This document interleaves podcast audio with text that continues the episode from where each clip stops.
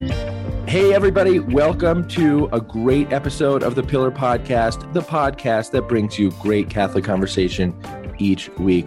I'm your host and Pillar editor in chief, JD Flynn, and I am joined by my podcasting partner, DC. Oh, wait, Pillar co founder and uh, editor Ed Condon, who lives in DC, uh, although he, you are not there now, Ed. You are, uh, insofar as I understand it, in Nueva Jersey.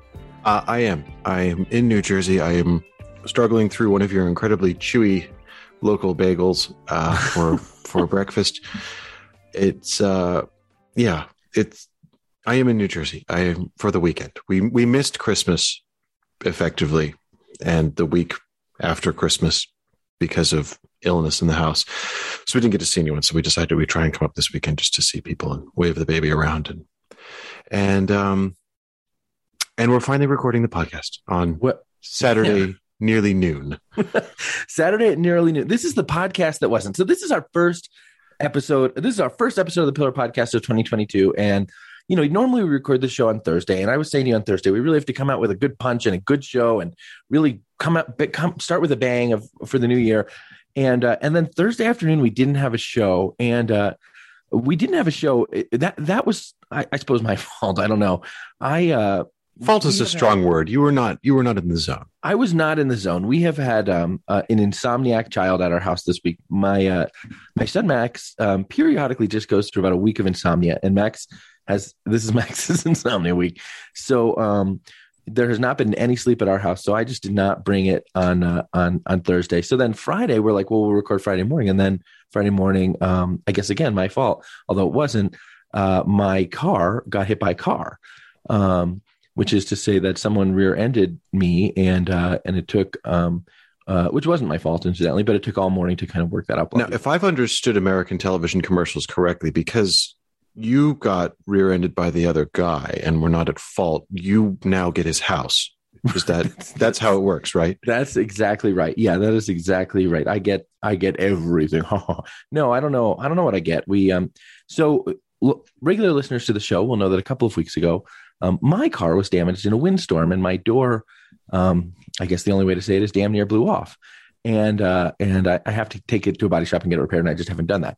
Now if the same car had been rear-ended and the entire kind of back half of the car cracked crumpled and broken you know you might say like well time to call it a day with that car.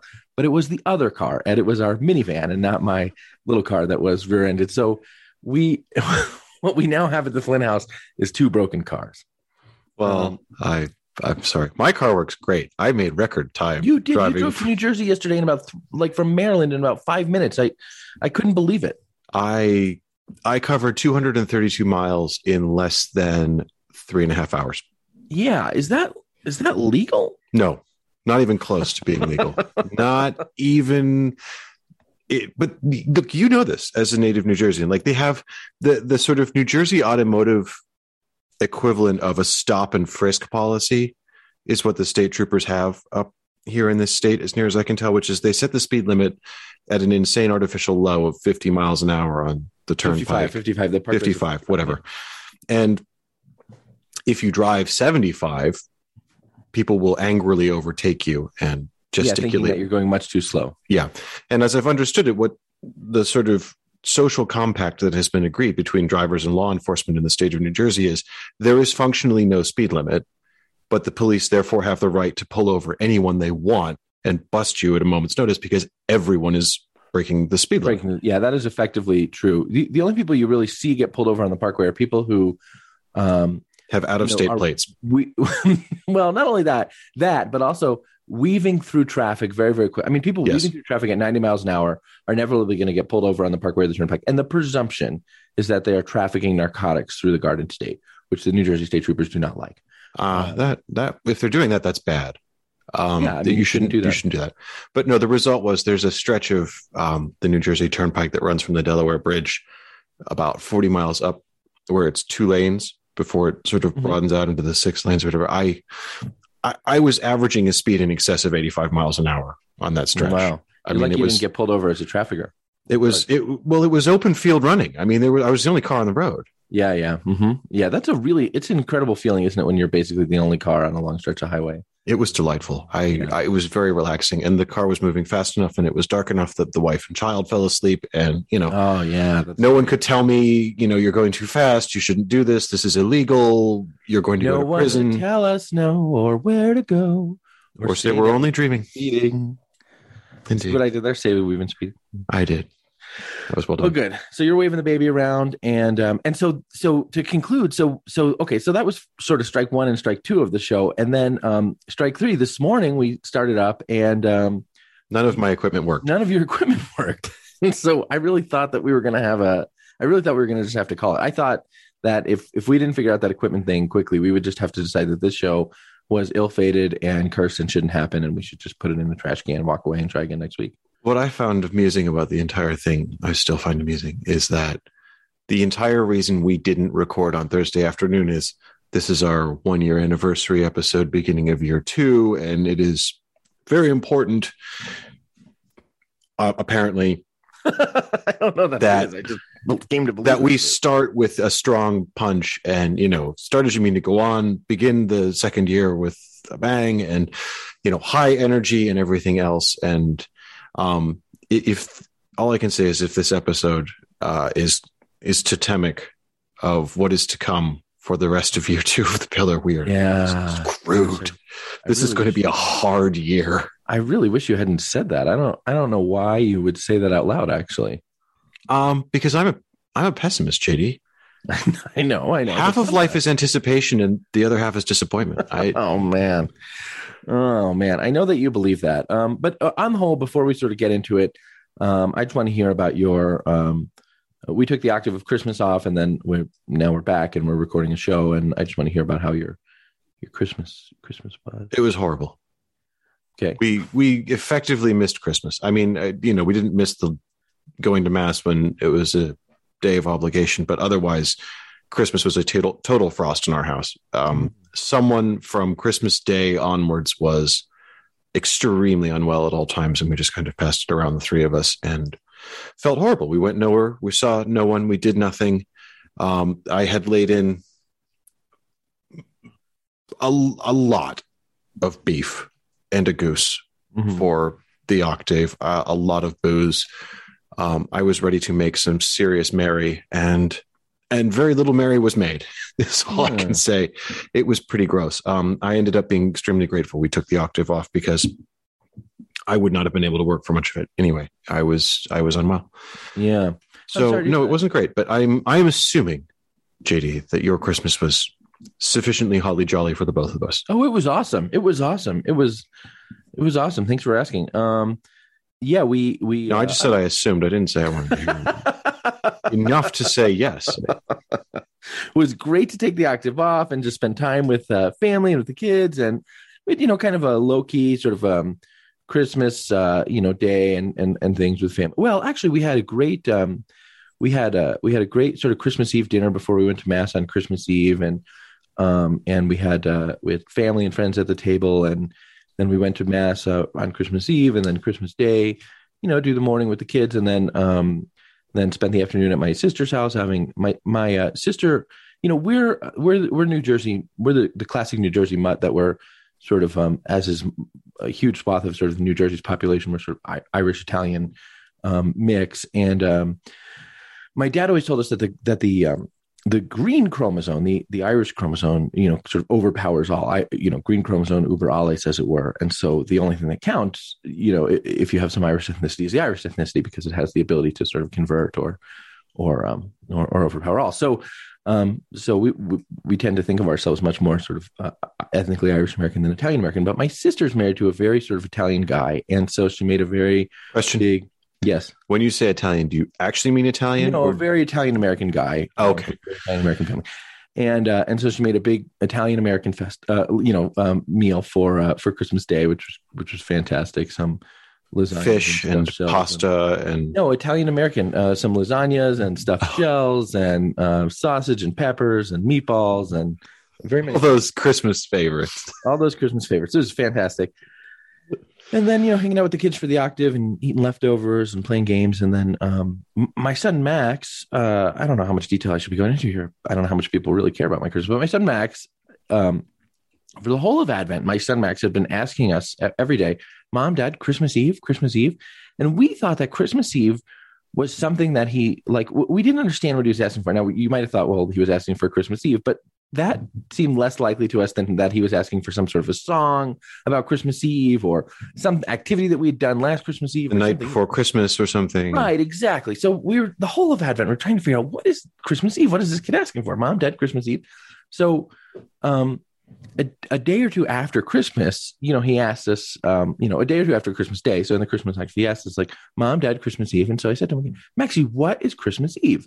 And um, he acted it out. You know, Maxie has a limited amount of words, so he acted out. He acted out going to sleep and waking up and opening up presents. And we realized he'd actually been asking for Christmas Eve the whole time, the, the Christmas Eve of Christmas Eve, and, which I don't know why it hadn't occurred to us.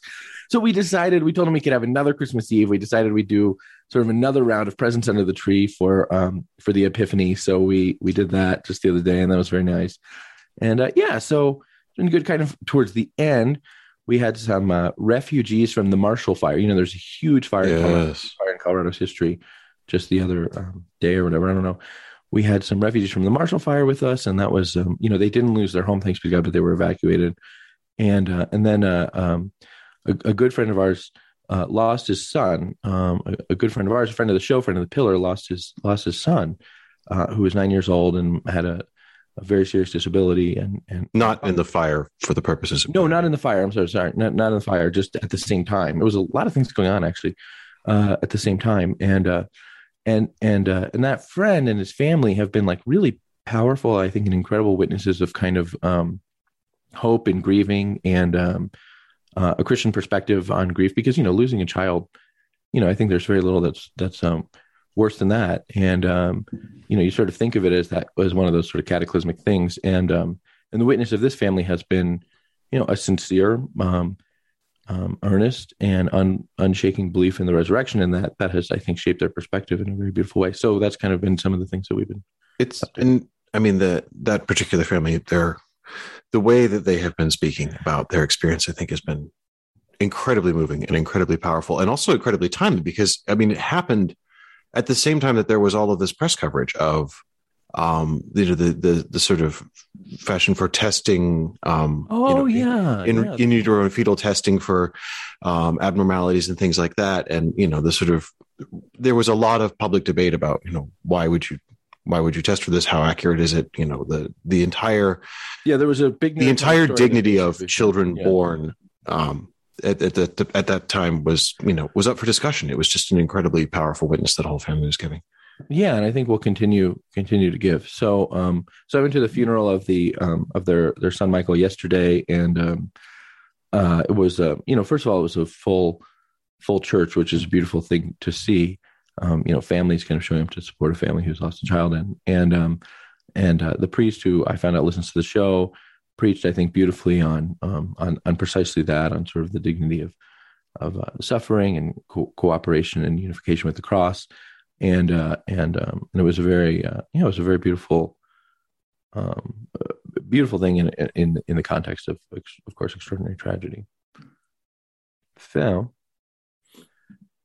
you know what I want to talk about today? I don't know. I was just wondering how you're going to possibly transition from something as serious as summer's like. Pa- I'm just going to pause because yeah. there's no other kind of transition. Transition. Bam. Um, Moving you know on. you know what I want to talk about today, Ed? And I didn't tell you what I want to talk about today, so this will come. So you're getting this along with everyone else. But I woke up this morning thinking about what we should talk about today, and it's this. This is um, 2022, as you probably have realized, Ed, is the 60th anniversary of the opening of Vatican Council II. Yes, I was aware of that. Yeah, so this is kind of a significant sort of year in the life of the church in in that um, it was you know, an important step in the issuing of the 1983 code of canon law. I will grant you that.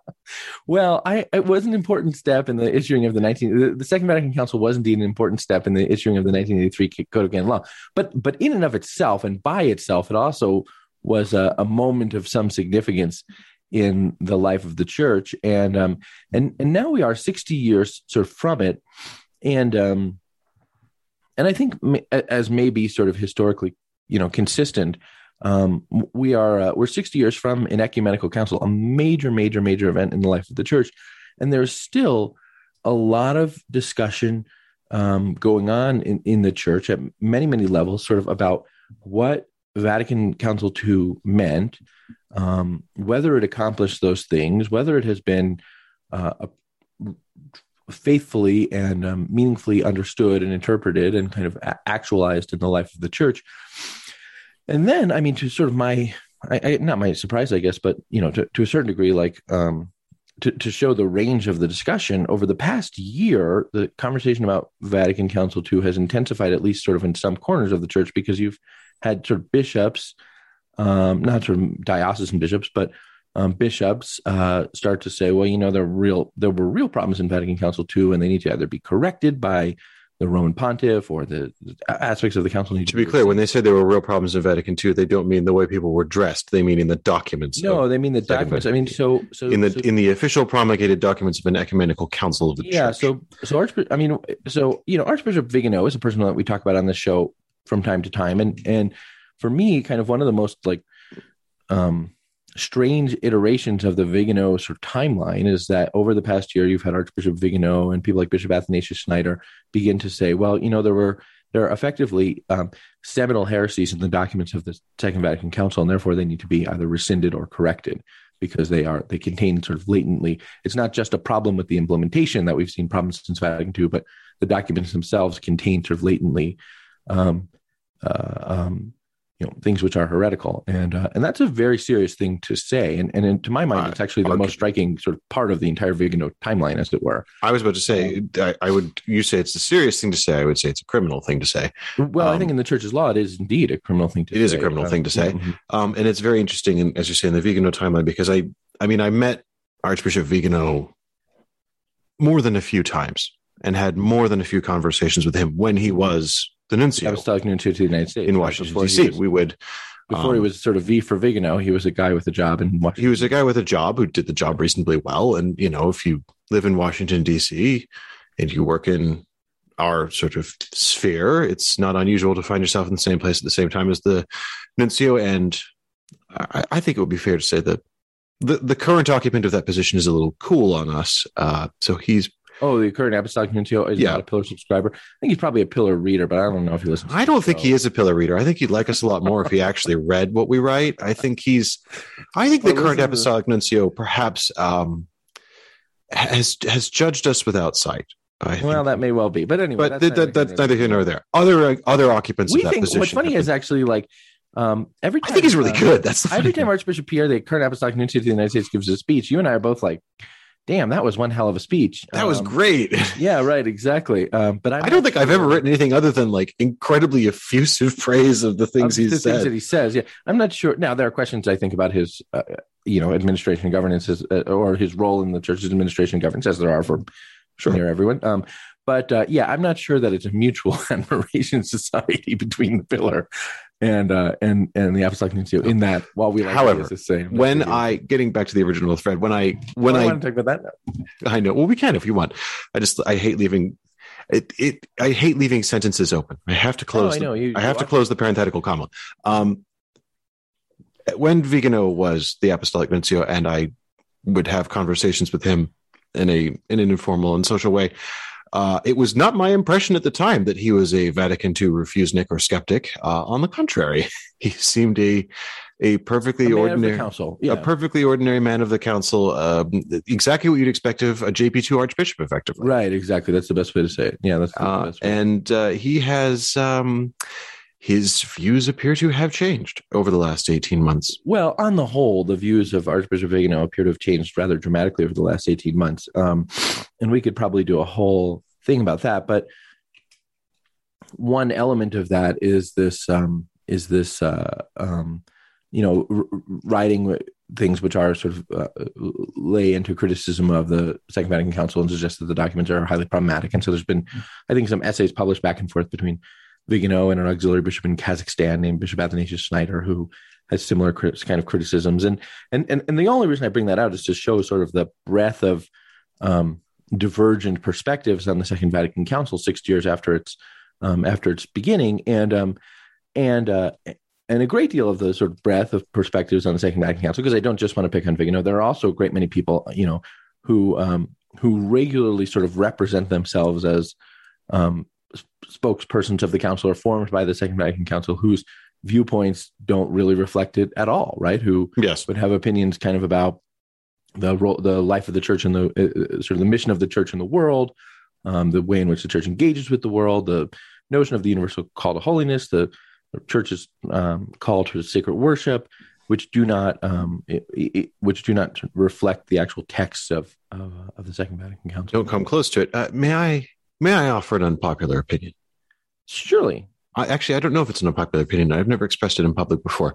Um, I saw on, I guess it was probably on the Twitters, uh, someone say to the say as a in response to something we published uh, that you know they often hear as and we often say you know it's going to take a long time for the full effects of the Second Vatican Council to shake out and come in. You know, after an ecumenical council, it takes a century to you know, fully integrated into the life of the church and everything. And the person basically said something effective. I'm tired of hearing this. Why on earth should it take 60 plus years for the church to come to grips with its own documents? And okay, I understand that. Um, I would say that in in the sort of general course of human affairs, uh, it takes a long time for major events to to fully be absorbed by the people they affect. Know, the, the sort of old historian joke is, you know, what was the effect of the French Revolution? It's too soon to tell. Mm-hmm. Um, so there's that. But indeed, aren't historians total cut ups? Um, anyway, uh, but what I would say about the Second Vatican Council is this I do think it's going to take another 25 years at least before we start having a, a fully formed uh, and ad- adult conversation about how the documents of the council have been incorporated and should be incorporated and lived in the life of the church. And it is for this reason. The spirit of the council has to die.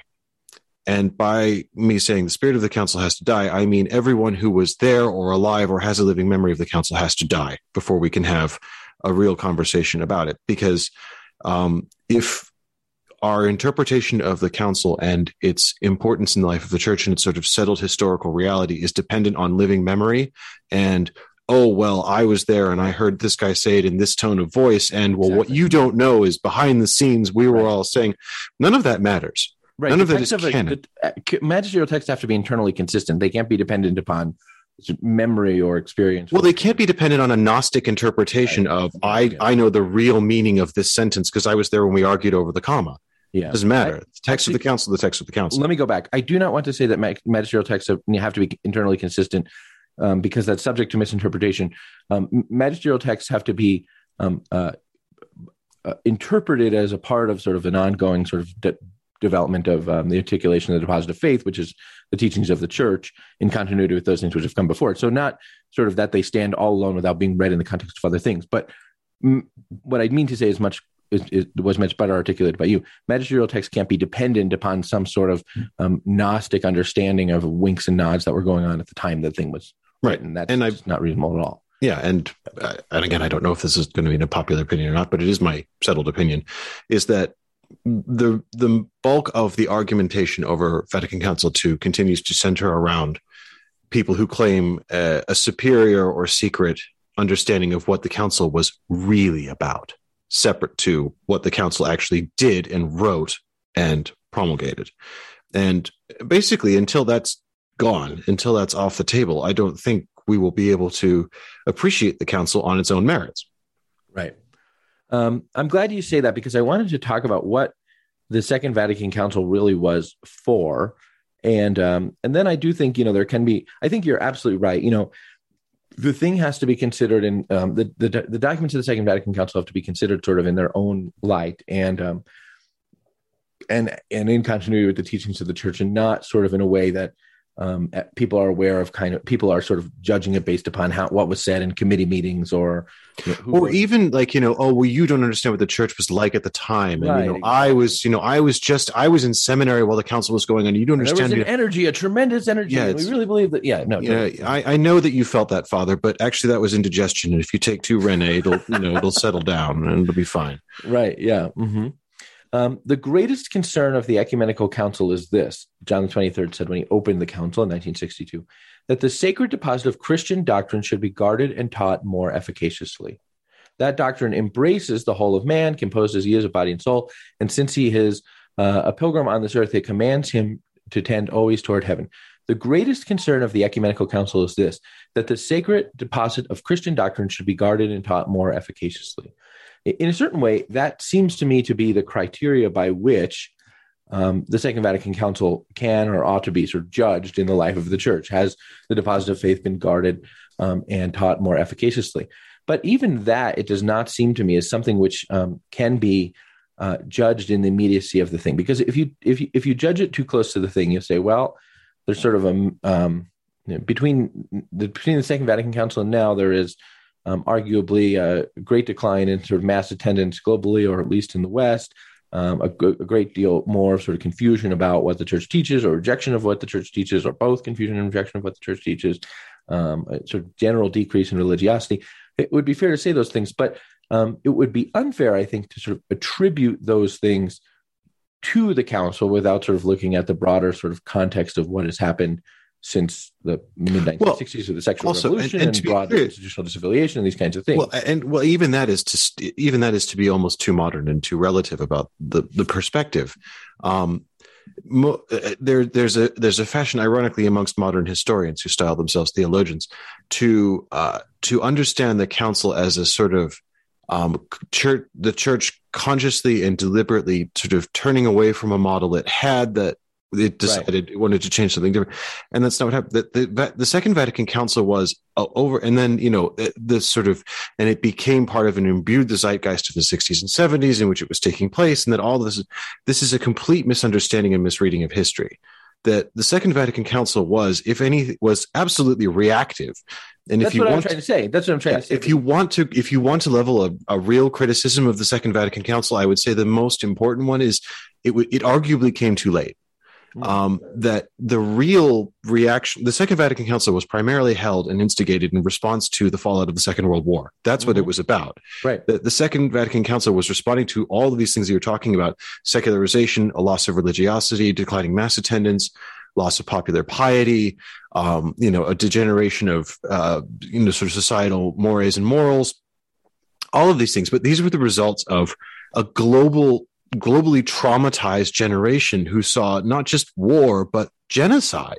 Right. And what and was left wondering where was god in the gas chambers. And and, and the, often the response was to, to to to tend towards materiality. Yes. Well it was to offer this sort of it was to offer the great heresies of you know for example the soviet union. Everything to say that we have to have a technocratic humanistic answer to this that we have seen that man is a monster so man's human nature has to be tamed by man. That's no less true in the west actually it's absolutely true in the, West. The, technocratic it, it, response is different. In, in exactly. No, it's the same thing. The Soviet Union was just one side of the same. That we did the right. same thing in the West. That right. that was you know we did we did absolutely the same thing. Only we said everyone is. We invented the suburbs. That was right, our exactly right. So how do we tame this monster, Levittown, and yeah. um, and comfort and um, sort of a, a set of uh, a set of um, things which are not sort of spoken of in polite society, which is fundamentally about kind of uh, prosperity, right? Shared yeah. material prosperity, right? Exactly. No, if if anything, I, I wish the Second Vatican Council had opened in 1952.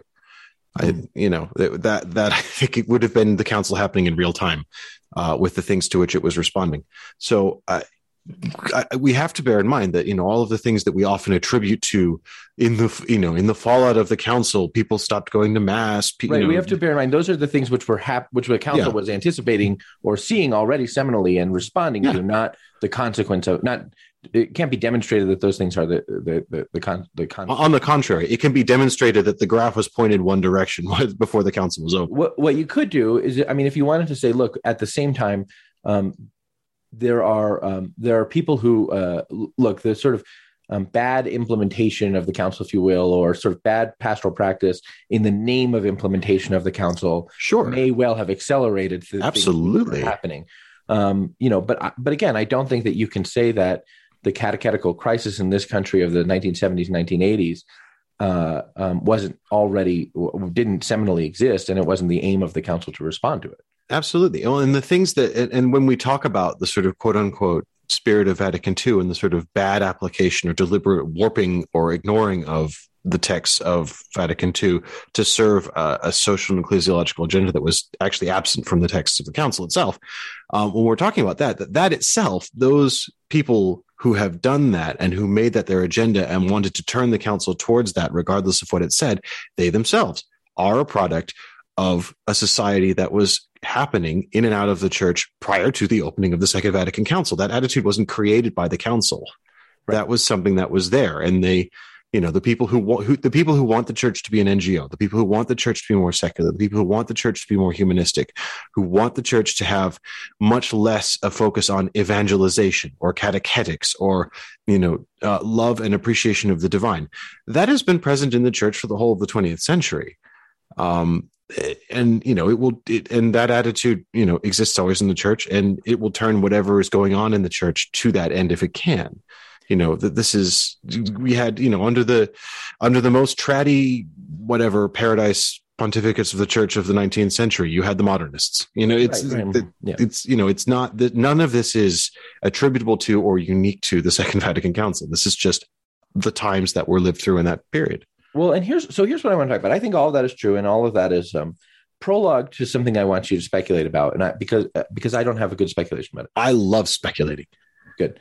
Um I would have, there was a time Ed, when I would have said, okay, there is rather clearly um, a, a, um, a, broad agreement, and if not sort of broad agreement among um, theologians and people in pastoral ministry and things like this, at the very least, a magisterially indicated mode of interpreting the Second Vatican Council um, that will sort of carry us through from here. And I, I, would have said at the end of the Benedict papacy, I would have said it is sort of rather clearly um, the case that um, what we might call sort of the communio school's mode of interpreting the second the hermeneutic of continuity. Yeah, the hermeneutic of continuity. All of the things which which that phrase is taken to represent, which also I think means sort of reading um, uh, uh, Lumen Gentium as a sort of the sort of cornerstone text of the council, and um, and and reading other documents sort of in a certain way through that. Um, I, I, would have said at the very least there is seems to be a, a, a magis- at this point sort of a corpus of magisterial texts um, on, on, any number of issues on on, on scripture on liturgy um, you know on the church's sort of engagement in the modern world that all are sort of going in the same direction reading the second vatican council in the same kind of way um, and that seems to be a sort of resolved kind of question now i would say that's not true I, I, would say in a certain way there's a re um, maybe I can't remember if we've talked about this on the show before, but we're talking about it now. That there's a sort of relitigation of kind of what the Second Vatican Council means, or more frequently competing voices about what the Second Vatican Council means, or how to read it, or how to understand it. Um, and uh, and so um, we're saying, I think, in agreement, you know, you, need time before the te- before the council kind of stands on its own instead of stands in the history, you know, in in the um, uh, in the read through the experience of the people who are there or have their own interpretive lenses, these kinds of things. Um, but what what do you think the next sort of twenty years, let's say, of sort of reading the council and thinking about how the council um, um, fits into the um, broader uh, doctrinal teaching of the church and and, uh, and, pastoral practice and thinking of the church, and then um, sort of guides the church. What what do you think that looks like, or how do you think that plays out? I, I think that we will see the next 20 years will be, if you like, the capstone on the period following the Second Vatican Council. That um, 20 years from now, let's say, when we approaching the year 2050, you know, when when the church starts to think about the centenary of the Second Vatican Council, we will see that it is it is settled that the the debate has stopped, that there's an understanding of the Second Vatican Council and the Church that is commensurate with the Church's understanding of Vatican a hundred years after it occurred. You know that it had shaken out into the life of the Church and been absorbed in everything. I think in the next twenty years, what we will see is there will be, I think, and I think this is part and parcel of of what I was saying earlier. That as you see the generation that had um, that's that's experience and understanding of the council is very personalistic um, very individual, very relative uh, to time, place, and experience. I think as that generation dies off, you, you will see a sort of spike in in renewal debate about you know what does the council really mean? What was it really for? All that sort of stuff which we're starting to see now. But i think the two are tracking each other. I think that as as you are seeing the generation that had a lived experience of the council and i don't just mean people who were in the room i mean people who were seminarians priests religious sisters whatever. People who talk about the spirit of the council as if that's a, you know a thing that that feels meaningful to them. Yes. Uh, Well, people who talk about the spirit of the council as if there was a sort of universal um, experience, you know, mystical experience just by being Catholic in the 1960s that pointed the church in one particular direction with one particular slate of, you know, to dos coming out of the council, which is just not true. But I think, um, I, I think the sort of uptick in debate and sort of the reopening of these questions and the relitigation or attempted relitigation of all of these things, which was just settled magister, papal magisterium from Paul VI to JP2 to Benedict XVI. Um, I, I think that is a that is a demographic phenomenon primarily. That um, I think people who uh, did not see their interpretation of the council brought to bear uh, in the papal magisterium of three popes are and are now seeing that their vision of what the council secretly actually was all about is going to pass out of living memory and experience. Um, they are behaving like, to use a phrase, old men in a hurry. Hmm. And I think that, you know, yeah, there is going to be this sort of fever spike of, you know, relitigating the debates of the 1970s all over again. But I think it will be a fairly, um, I think it'll be a fairly acute but short-lived fever in the intellectual life of the church, and then it will it will pass Hmm. in the next Okay. twenty years. Well, I, I wonder about that, and here's why. Um, you mentioned Vatican Council One, and um, it seems to me that, frankly, we're still trying to grapple with the meaning of some aspects of Vatican Council One. So, one of the things that happens in Vatican Council One, it's interesting because maybe it tracks um, what was happening in Europe in a certain way, right? Um, the unification of Italy. I mean, the, you know, the unification of Italy and sort of things. But one of the things you see happening in Vatican Council One is um, uh, a, a centralization of sort of um, executive authority in the church. So you have a you have a declaration of infallibility, which I think is a true thing, which the church held doctrinally already, and this is declared and defined. But then, um, in the way in which the articulation of the primacy of the pope jurisdictionally in the life of the church um, happens, and then what happens subsequent to that, the 17 Code, which is a sort of universalized codification of the church's law, in which the pope is is is more sort of demonstrably at the center than might be said in the sort of corpus period of canon law which preceded it, which is to say the entire history of the church before that. Um, it, you see a new um, sense of the papacy, and perhaps it's because of the loss of the papal states that there's this sort of new sort of centralization of the papacy, sort of um, governance function vis-a-vis. I think it's possible. It was also bear in mind it was the age of empire.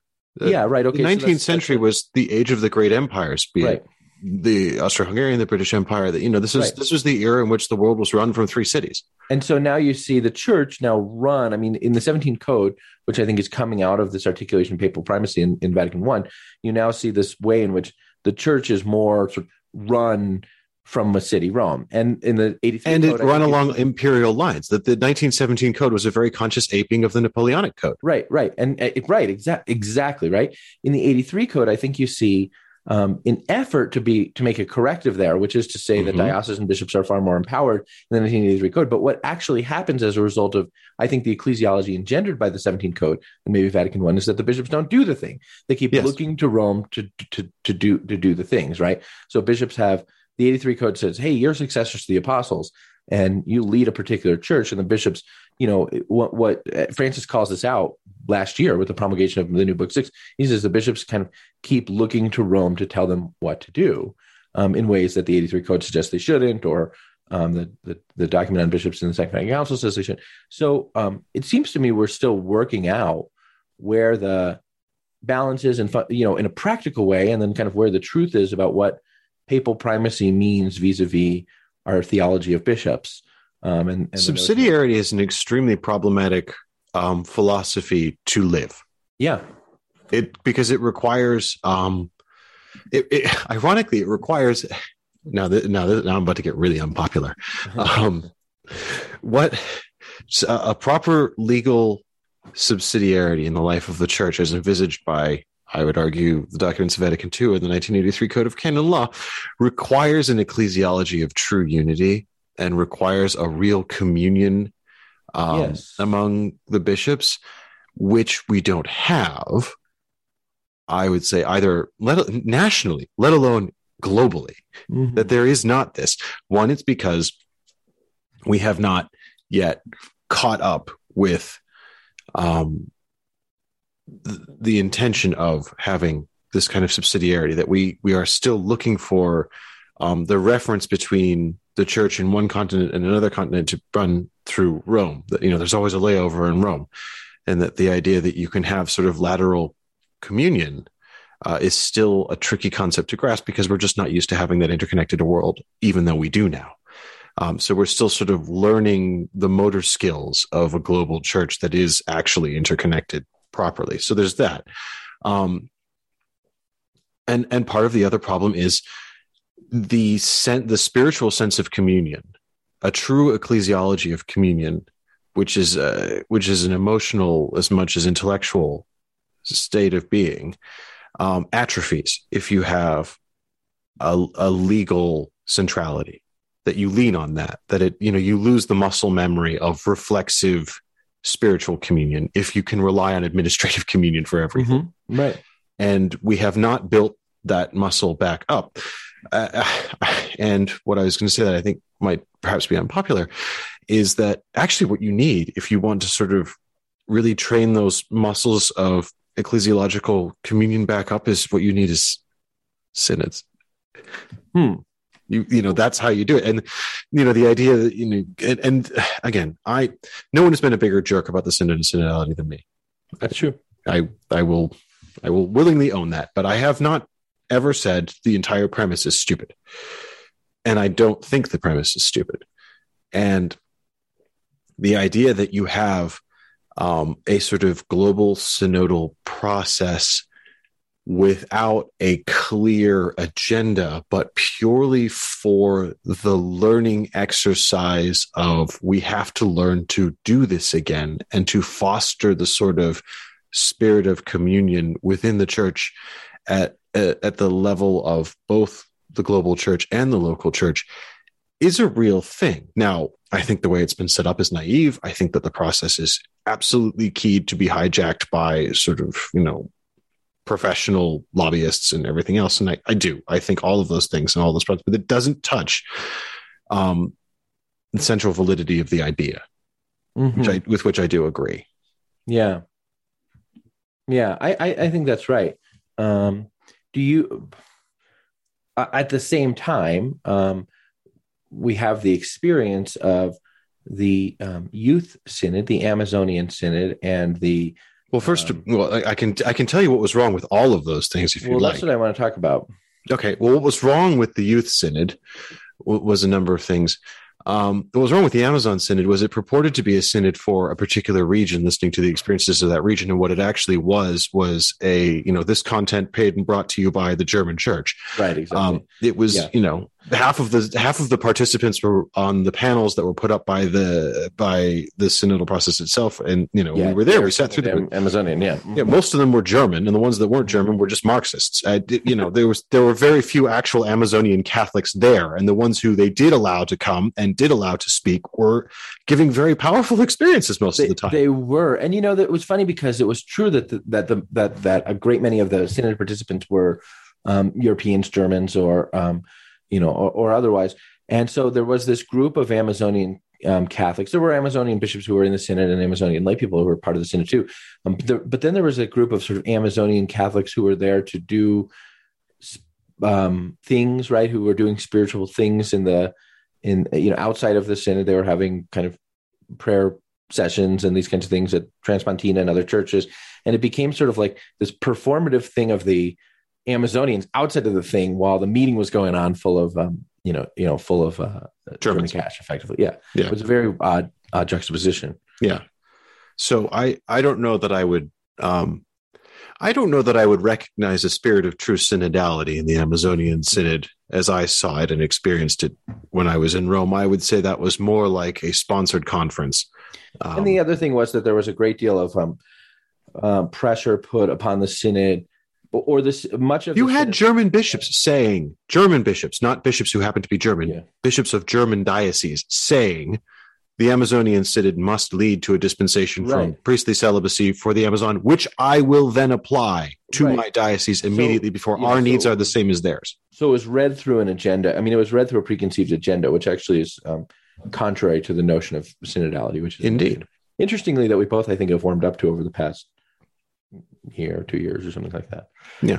Um, yeah. Okay. So, uh, so, so, yeah. So that's what was wrong with the Amazonian Synod, and I think you could talk through what was wrong with the Family Synod and the way in which a sort of uh, neurologic set of issues and and voices predominated that, and you had actual overt kind of racism coming out of the mouths of. I mean, in a tragic way, you had actual overt kind of racism coming out of the mouths of some synod participants who who eschewed the notion that they would listen to the African bishops who were there, and um, it was explicit, and more than on more than one occasion, you had, and just in case people think that we're just sort of generalizing, no, during the during the uh, sessions of the Synod on the Family, Cardinal Kasper said the Africans should not think to lecture us. Right. Now, and with their silly little cultural taboos about sexuality and things like that. I think he eventually apologized, but I mean, that's what he did, but only after he denied he said it. And then a recording right. was produced of him saying, and he right. said, Well, yes, I did say it. And they, you know, they shouldn't lecture us, but sorry. all right, fine. If I've offended anyone, I'm sorry. Right. The marriage apology. I'm sorry if you're offended. Um, yeah, exactly. So there's that. And then also, um, the drafting committee for the final synodal document included, uh, you know, as it does, people elected to participate in it, cardinals from around the world, two of which were Cardinal Wilfrid Napier Fox of South Af- of Durban, South Africa, and Cardinal Wuerl of Washington. And during the drafting process, Cardinal Wuerl said, Cardinal Napier was there saying, no, this language is unacceptable. This is not representative of the church teaching and is not representative of what the Synod fathers here have said. About it. Here's what I'm concerned about. It seems to me that to paraphrase to paraphrase Chesterton, you and I are sort of saying um, the synodal ideal has not been tried and found wanting; it has been found difficult and left untried. You know, all, all of these expressions of synodality have not been, and uh, you know, no true expression of synodality would be X, Y, or Z.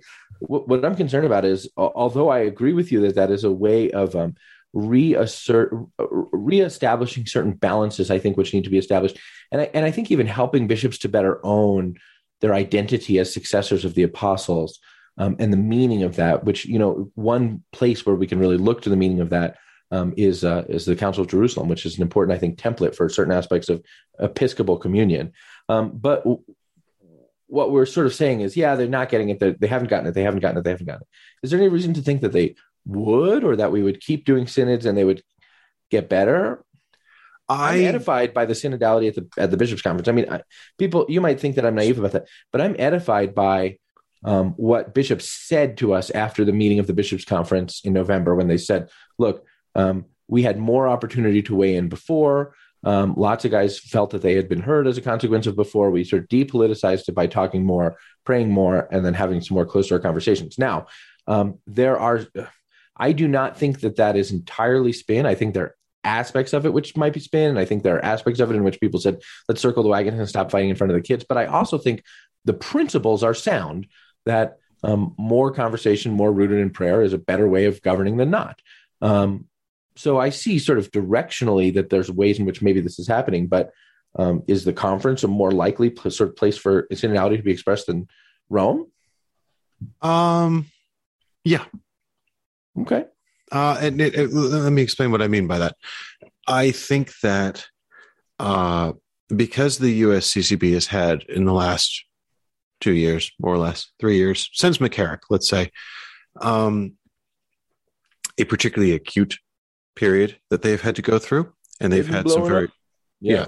and they've had some um, they've had a lot of uh, conflict and suffering yep. and strife internally and externally. Mm-hmm. I think that has been um, I think that that that has been a, a schooling time for them that they have you know they have learned through things like the retreat they were ordered to go on this time last year I think by Pope, no, uh, 2019. Two years ago. Yeah. yeah two years ago uh, by Pope Francis. And they're going to, you know, they're scheduled to have another sort of retreat week instead of a business meeting in June. Um, I, I, think they've been they've been learning these things that we're talking about, this sort of synodal spirit, um, in you know in a in a sort of crucible period of time. And I don't know that that has been the experience of, for example, the permanent secretariat of the Synod of Bishops in Yeah. Rome. Right. And uh, this is, you know, I think, you know, to, to go back to what you said about, you know, okay, I'm saying the the synod and synodality and the concept of synodality is wonderful, but you know, it's it's doomed to failure because nobody ever does it right. Um, I, I guess it's one of those things that you can't force the issue. I think it has to happen organically, and we have to sort of uh, grow towards. You know, it's re, you know, like I said, it's it's relearning muscle memory. It's rebuilding um, a, a, a a motor skill that the church, I think, lost over a period of a century, give or take, through all of the sort of historical context that we were talking about. You know, the age of the age of empire, that there was an age of great centrality and unified law, and you know, the the, the church, in in a way, has always adapted her governing structures to reflect those of the period of history in which she's living. And the church is now, you know, still reinventing and relearning how she wants to structure herself in, in a modern interconnected world. And I think it's fine. I, do, I don't know that you can force it. And again, the, to what I was saying earlier about we need to have a full generational change. I don't know that the generation that first recognized the need is the generation that will be able to live the change, Right. if that makes sense. It does. It does. Um, and at the same time, it would also be just an extraordinary break. I mean, what we're talking about are sort of two iterations of um, the church borrowing significantly in her sort of approach to questions about governance and self understanding from the pre- prevailing sort of motifs of the time. See that of Second Vatican Council, or see that of First Vatican Council, and then you see that in this. I'm not sure if in the text. I'm, I'd have to think about that more, but um, you certainly see that in the sort of post-conciliar period of the Second Vatican Council, where the Church sort of borrows from the prevailing motifs of the time. Um, so, you, yeah, Vatican One takes place in the Age of Empires. Vatican Two, the post-conciliar period takes place in what could be called the Age of the United Nations, and um, and uh, and those things impact the life of the Church in dramatic ways. It would be a break. It would be a break from that thing which I think is customary in the life of the Church over centuries, um, for her to say, well, maybe this period of sort of broad institutional distrust and disaffiliation is an easier time for us to be who we are instead of to be the prevailing thing, which, you know, the prevailing cultural thing. But I don't know. Uh, I, I don't know if that's going to happen. And I don't know if we can even say what's going to be the sort of next prevailing social institution either, right?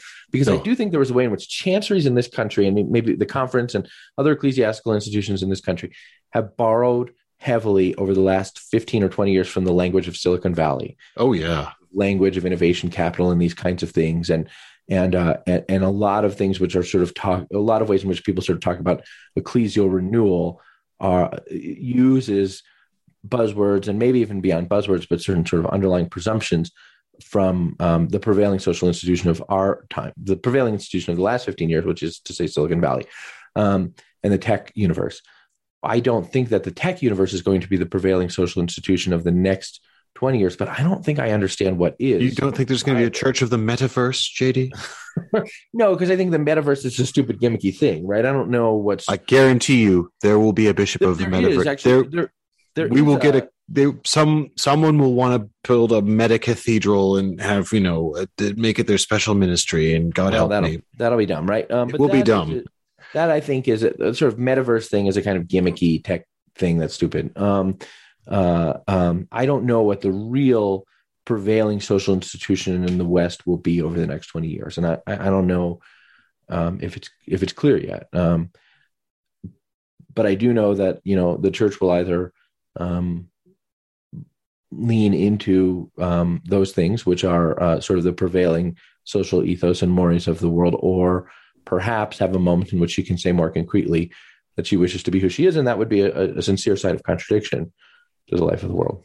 which would be nice. What do you think the prevailing social institutions are? Uh,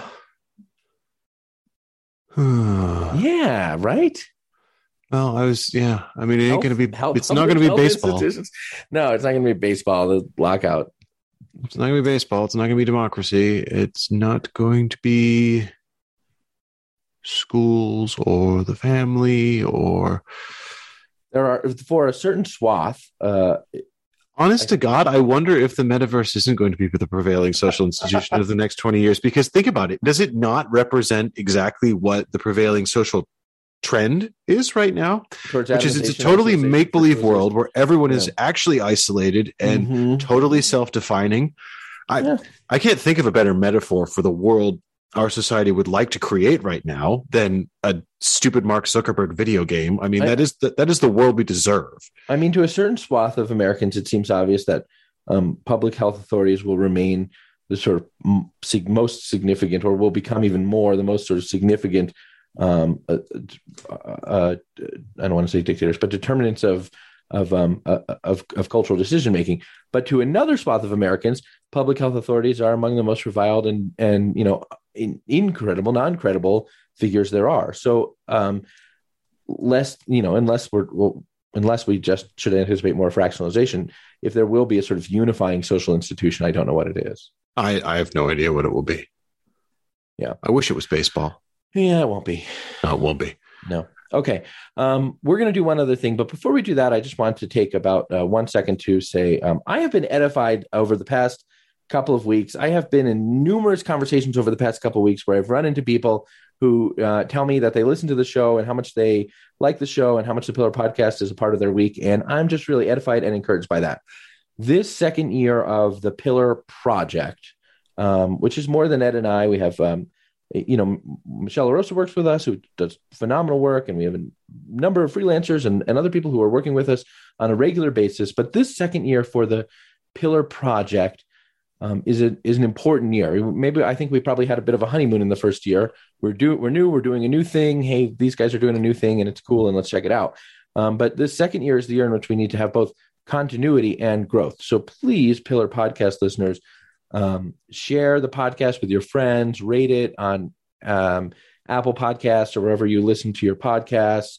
Um, sh- read the site, share, sign up for the newsletter if you don't. Know, there are newsletters if you don't already get it. The Pillar Post um, share those with your friends. We just um, a big part of this year for us to be able to continue doing this project is just um, bringing what we do to a broader audience. And um, and I think there are more people who who would like the show. I think there are more people who would like what we do at pillarcatholic.com. And um, you guys are our best. Um, uh, uh, help us, podcast listeners. You're our only hope. No, you're not our only. That's hope, you're true. our best hope. And so uh, the more you can, uh, the more you can help us in this next year, because I think this year, Ed, we'll get a real sense without the sort of honeymoon effect of being a new thing of the viability viability of this project. Yeah, I mean, the year one was all about survival. Can we make the seed Can we make germinate? this Can we get Yeah. yeah. And but this is the. I mean, this is the year where we find out whether you know we can actually get some roots in and. And we have Make- lots of things. Sorry, go ahead. No, I mean that that was it. That you know, yeah, year one was all about survival and novelty, and the, year two is all about okay, is this actually, um, is there a sustainable path to growth here? Yeah. So And- like the show, rate the show, um, review the show, share the show, share the site. I would say subscribe, but I genuinely believe that people who listen to the Pillar podcast, most of them are subscribers if they can be. Um, if you're not and you can subscribe, that makes us able to do this thing that we think you appreciate us doing. Actually, can I? Yeah. Um, on that, we said a couple of months ago that if everyone who was a subscriber, if if everyone who was a weekly listener to the Pillar podcast was a subscriber to the Pillar, or if those numbers were equal, um, we could we could end the year happy men, and we more or less got there. We're getting there. And yeah, We're getting there. Yeah. So I want to just say thank you, everyone. Yeah, yeah, really you know, thank the fact that we have a year two is down to basically our our core group of supporters, which is the people who listen It's to this true. thing every week and read our stuff and subscribe. That's that's the reason why we get a year two is because of you, and thank you. we think it is Because I sincerely like paying my bills. I Yeah, thank- really do. Thank, you, thank for you, that. thank you. And I sincerely like being able to do this in an independent way that is, um, Yeah. that is listener and reader supported. That does not, you know, um, I see other Catholic media apostolates that have to do a lot of things uh, for money, and um, and uh, Some of them very undignified. some of them, and I would not, I do not want to be in that position, and we're not in that position because I think we're reader and we we have reader and listener support that is unparalleled, and uh, Absolutely. When we do undignified things, it's for our own amusement and for For no other reason. exactly. Okay. And with all that said, which the central message of is thank you. Um, would you like to play a game? I would love to. Okay. Um, 1962 is the year that the Second Vatican Council began. You might recall me saying um, during the course of this conversation. You've made mention. I have, I, I believe, made mention. But um, that's not the only thing that happened in 1962, as you probably imagine. There were other things that happened Sure. in um, in the year 1962, and so we're going to play a little bit of, um, if you will, 1962, yes or no. Oh, yes, please. Okay.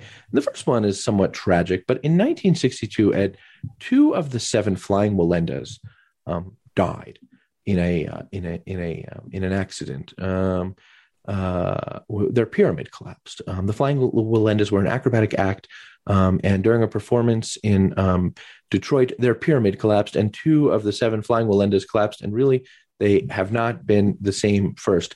Um, Are you all- asking me to give a thumbs up or thumbs down on the tragic accidental death of two people?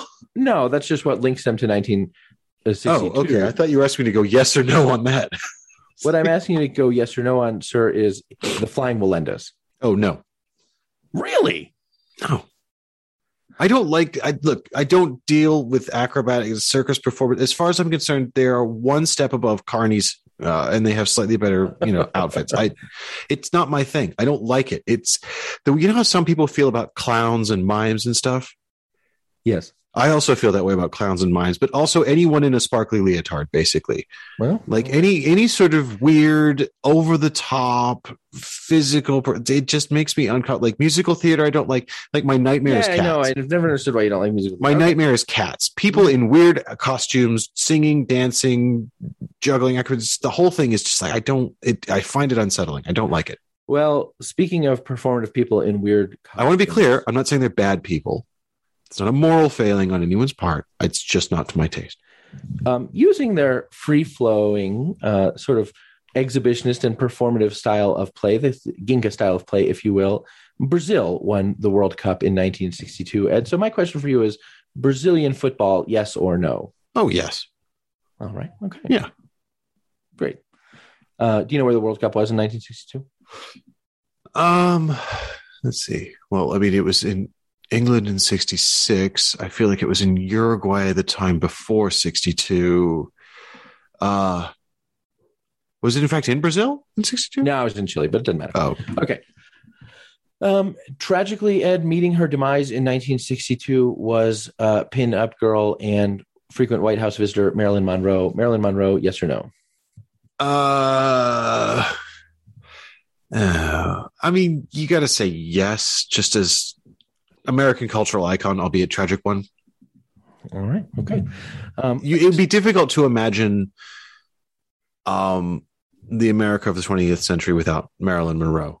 okay. Speaking of American cultural icons, George, Leroy, Astro, The, other Jetsons. guys, the Jetsons premiered in 1962. Jane, his wife, daughter Judy, His boy Elroy. His boy Elroy, Rosie was the robot.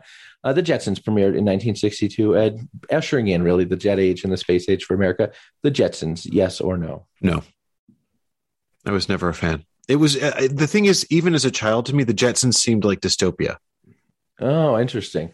Well, because Well- they, they couldn't go anywhere. They were yeah, always they, they were always stuck in their bubble. yeah. it- Mhm. Everything was inside. It was like the you were. It was like being never endingly in the mall. It just- sometimes, sometimes Mr. Um, Sprocket came over to yell at them. But didn't Astro have a jetpack? yeah, but Astro also had to be walked on a treadmill. Yeah, isn't that sad? yeah, poor Astro. I say poor Astro, but I don't even walk my dog on a treadmill, so I guess Astro's better off than that. But okay, yeah, I know I could see that. I could see that. All right.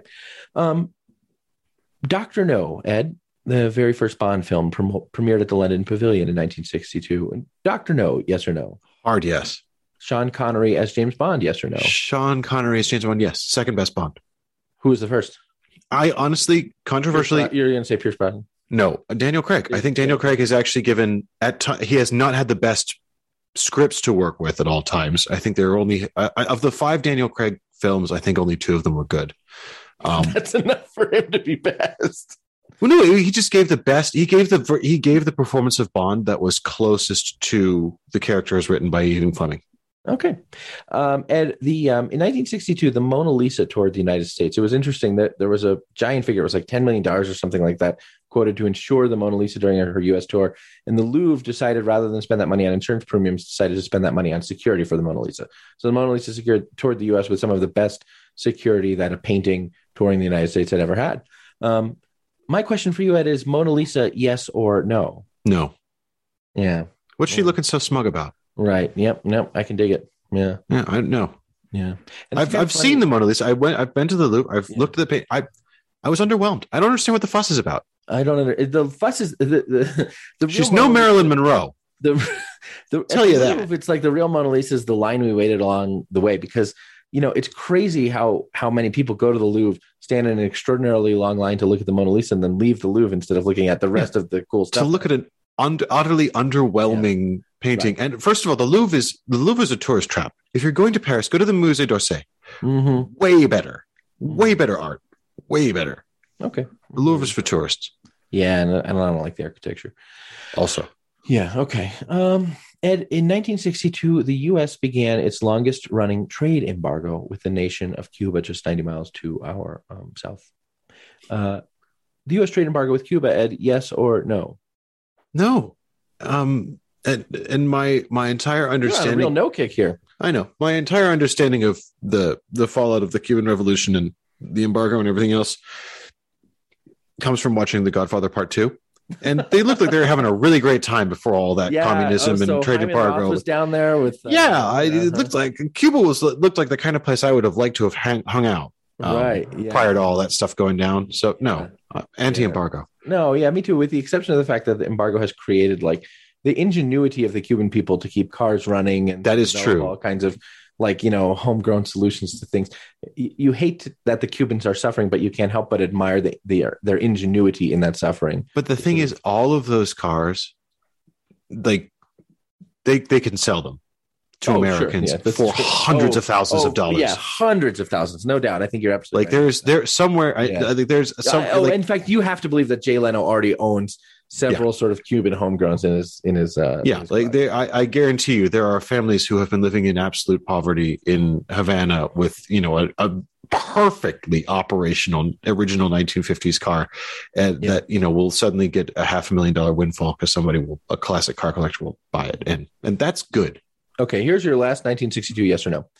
Um, after Bobby Richardson caught a line drive that shot toward him at second base in the bottom of the ninth, game seven, the New York Yankees defeated the San Francisco Giants to win the 1962 World Series. I'd actually, I don't know if they were the San Francisco Giants then or if they were the yeah, they, New York. they were i think They had moved to San Francisco already. Yeah. Okay, my question for you, Ed, is New York Yankees, yes or no? Uh okay. Um I mean in general no. But because first of all, the American League is not real baseball, anything with the DH, but they didn't have the DH at that point, so there's that. Also, uh, the Yankees always get a thumbs up over the Giants or the Dodgers because teams that move cities are, you know, a bunch of carpetbagging, money chasing, pathetic, you know, McDonald's franchises. I love how you're like, well, you know, those Cubans can sell those amazing cars that they've been maintaining in their family for generations through, you know, hard work and extraordinary ingenuity. But teams of uh, of of well played athletes who move from one city to another are evil. not evil; they're just soulless. And I, I Okay, Cuba has so- some great baseball, by the way. Cuba oh, base. phenomenal baseball. Do you have a Cuban baseball team that you are particularly interested in? You know, believe it or not, I do not. Uh, I'm, I'm a big fan of the Cienfuego Elefantes. There you go. Uh, much as I'm glad to hear about that, I do not know that I got a full and complete answer from you, which is really yes, one word answer, yes or no. In the context of your of the scenario you set, New York Yankees, yes or no? Yes, because they're playing the Giants. Ed Condon, Yankees fan. Ah, The wait, Podcast is a production of Pillar Media and Ed and JD Production. I'm your host and Pillar Editor in Chief, JD Flynn, and I'm joined by Ed the Pinstripes Condon. We'll see you next week.